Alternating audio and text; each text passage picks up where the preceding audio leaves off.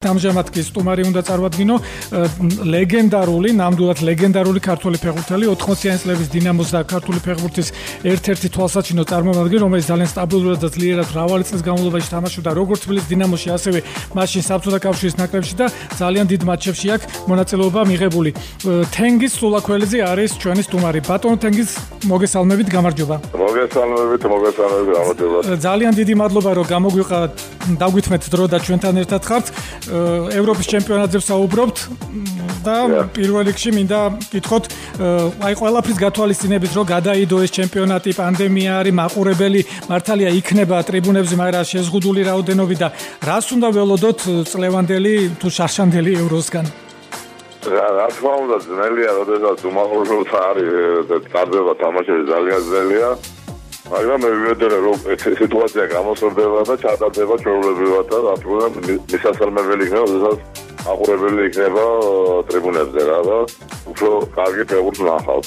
ნამდვილად ბატონ ტენგის ბევრი გუნდი მონაწილეობს უკვე 24 გუნდი ევროპის ჩემპიონატზე და ყოველთვის ვიღაცა გაისვრის ხოლმე და აი წელს ვისგან შეიძლება რომ ველოდოთ აი ამ გასროლას ახლა თქვა ბელგიას აღარ ვთვლით იმიტომ რომ ისედაც საუკეთესო გუნდი ყავს მაგრამ აი წინაზე ისლანდია გამოირჩა მანამდე კიდე სხვა გუნდები და აი თუ არის ვინმე ისეთი აი საშუალო გუნდებიდან რომელსაც შეიძლება თუნდაც თქვენ პირადად არა მაი მაი ფავორიტები არის ეს გუნდები რომლებიც ესე იგი წლების მანძილზე ესე იგი გამოდიან სტაბილურად რა მე ესეთი ვფიქრობ რა ასე გიბია თქვენ ვისკენ ხართ? მე? კი. ეს აიტო მაი საერთოდ გერმანელების ვალერები დავა რა ქვია. თქვენ გერმანისკენ ხართ. უშემოდგომარი კი გერმანელები და ბატონ თენგის აი არ გულისხმობ თქვა საბჭოთა კავშირის ჩემპიონატში რომ გიწევდათ თამაშები აი საერთაშორისო მატჩები ძირითად ნაკრებში ხო საბჭოთა ნაკრებში აი ვის გამოარჩევდით ვისაც შეხვედრი ხართ უშუალოდ მოედანზე იმიტომ ბევრი ვარსკვლავის წინააღმდეგ მარადონას არ გულისხმობ მარადონა არ იგულისხმობა თავისთავად აი ძალიან ბევრი გუნდებს ო ნუ მარადონა თავისთავად ჰოლანდია გულიტი გულიტი ხო მაგარი მაგარი მაგარი ფეხბურთელი თუ სწორად მახსოვს დანის ნაკრებთანაც გაქვთ ხო ნათამაშები აი ლაუდრუკები და ლარს პრებენელკე ლარსენ ესენი რო იყვნენ იმ დიდ გუნდთანაც ლარსენი ლარსე თელთელი სასათქაში სასათქაში დავზედ დავიჭირე და ხო მაშინ თან ზამაგა 80-იან და 6 წელი თუ 85 წელი იყო მეც მახსოვს. 4-2 წავაგეთ იქა კოპენჰაგენში 4-2 და მე მგონი მე მოსკოვში 1-0 ხო კი, კი. ესე იყო. ბატონ თენგის ერთი მაგარი გუნდი იყო, მას დანის ნაკრები ძალიან მაგარი გუნდი იყო. კი, დანის ნაკრები და სხვა შორის იმ ნაკრებისგან მეცელოდებოდნენ და მეორე მოულოდნელად 92-ში გახდნენ ევროპის ჩემპიონები. კი, კი, ევროპის ჩემპიონები. ბატონ თენგის ერთი ესეთი კითხვა მაქვს ახლა არ ამგონია რომ გაგიჭirdეთ. ჩვენთან ვიქტორინას თამაშდება აჭარაბეთისგან და ჩვენს თქვენს შემდეგ ვიქტორინაში ეს კითხვა უნდა დაუსვათ სმენელს და მინდა რომ მანამდე თქვენ დაგისვათ ეს კითხვა და თუ გამოიცნობთ. წესი ძალიან მარტივია თქვენთვის. დაასახელეთ ბოლო ქართველი ფეხბურთელი, ანუ სლავა მეტრეული მიშამეს ხო 60 წელს აქვთ მოგებული ევროპის ჩემპიონატი და თქვენ უნდა მითხრათ ბოლო ქართველი ფეხბურთელი, რომელმაც ევროპის ჩემპიონატის მედალი აიღო. მედალი აქვს აღებული. რომელი ქართველი ევროპის ევროპის ჩემპიონატზე? კი, ევროპის ჩემპიონატზე ქართველი ფეხბურთელი ბოლოს ვინ აიღო მედალი? ვის აქვს მედალი?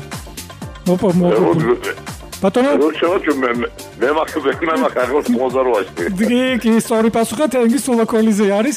რო ქართული ფეხბურთელი ეს კითხვა უნდა დაუსვათ ჩვენს და ნახოთ თუ გამოიცნობენ ეს იყო 88 წლის გერმანიაში ჩატარებული ევროპის ჩემპიონატი როცა დიდებული ჰოლანდიის ნაკრები მართლაც აუცხო ჰოლანდიის ნაკრები და ხო არ გაიხსენებდით იმ ჩემპიონატს ძალიან მაგარი რატო ძალიან მაგარი ჩემპიონატი იყო? იტალიასაც მაგარი გუნდი ყავდა ინგლისს მაგარი გუნდი ყავდა. მე ვიტყვი რომ ერთ-ერთი საუკეთესო ჩემპიონატი იყო 88 წელი კი თან მაშინ რა გუნდი მონაწილეობდა ყველა სუპერ გუნდი იყო ძალიან ძალიან მაგარი მაგარი ჩემპიონატი იყო რა. კი პირველი თამაში მახსოვს ნიდერლანდებს ჰოლანდიას 1-0 მოუგო ხო საბჭო ჯგუფში ჯგუფში მოუგეთ მაგრამ ფინალში მოვიგენ კი მაგარი ჩემპიონატი იყო ნამდვილად.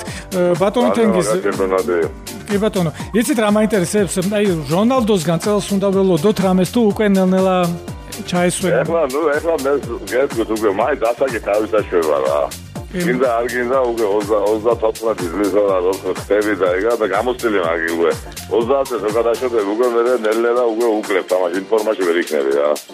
ხო, ანუ დიდათ მაინც მაინც მაინც გონია ეს ბოლო ბოლო ის იქნება რა, გასროლა ეს რო ვთქვა რა. ასაგებია. ისე უფრო ვისგან, აი ბამპესგან, ან ვისგან შეიძლება პროგნოზი რო გავაკეთოთ, პროგნოზი. პროგნოზი ზალზელია, ეხლა ეს ევროპის ჩემპიონატია.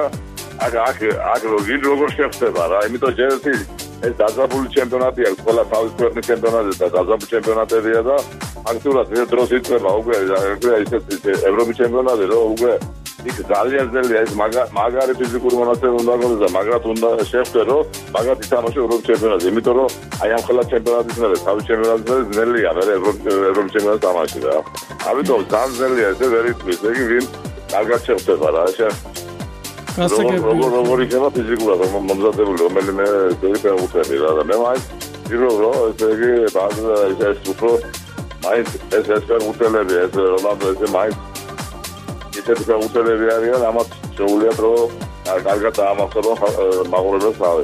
თან ალბათ გახსოვთ ძალიან რთული ჯგუფია გერმანია, საფრანგეთი და პორტუგალია ერთად არიან ჯგუფში და ვიკაც ფაქტურად ფავორიტები არიან რა. კი და თან ალბათ ცოტას დაიხლებიან კიდეც. და ძალიან ცუდია რომ ეგეთი კაი გუნდები ერთად მოხდნენ რა რასი რა. ო, მაგრამ ნუ თითქმის სულ ხდება ხოლმე ეგრეთ წოდებული სიკვდილის ჯგუფი.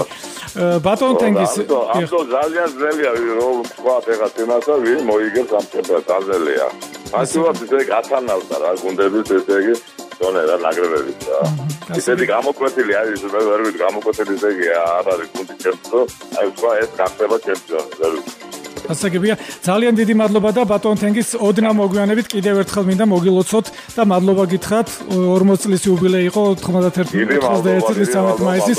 კი ჩვენ თქონდა რეპორტაჟი გაკეთებული თქვენთან და თქვენ ციყავით ჩვენი რეპორტაჟის ერთ-ერთი გმირი მაგრამ კიდევ ერთხელ და იმედი ვიქონიოთ რომ მსგავსი წარმატებები თუნდაც ევროპის ჩემპიონატზე გასვლა რასთან ახლოს იყო საქართველოს ნაკრები.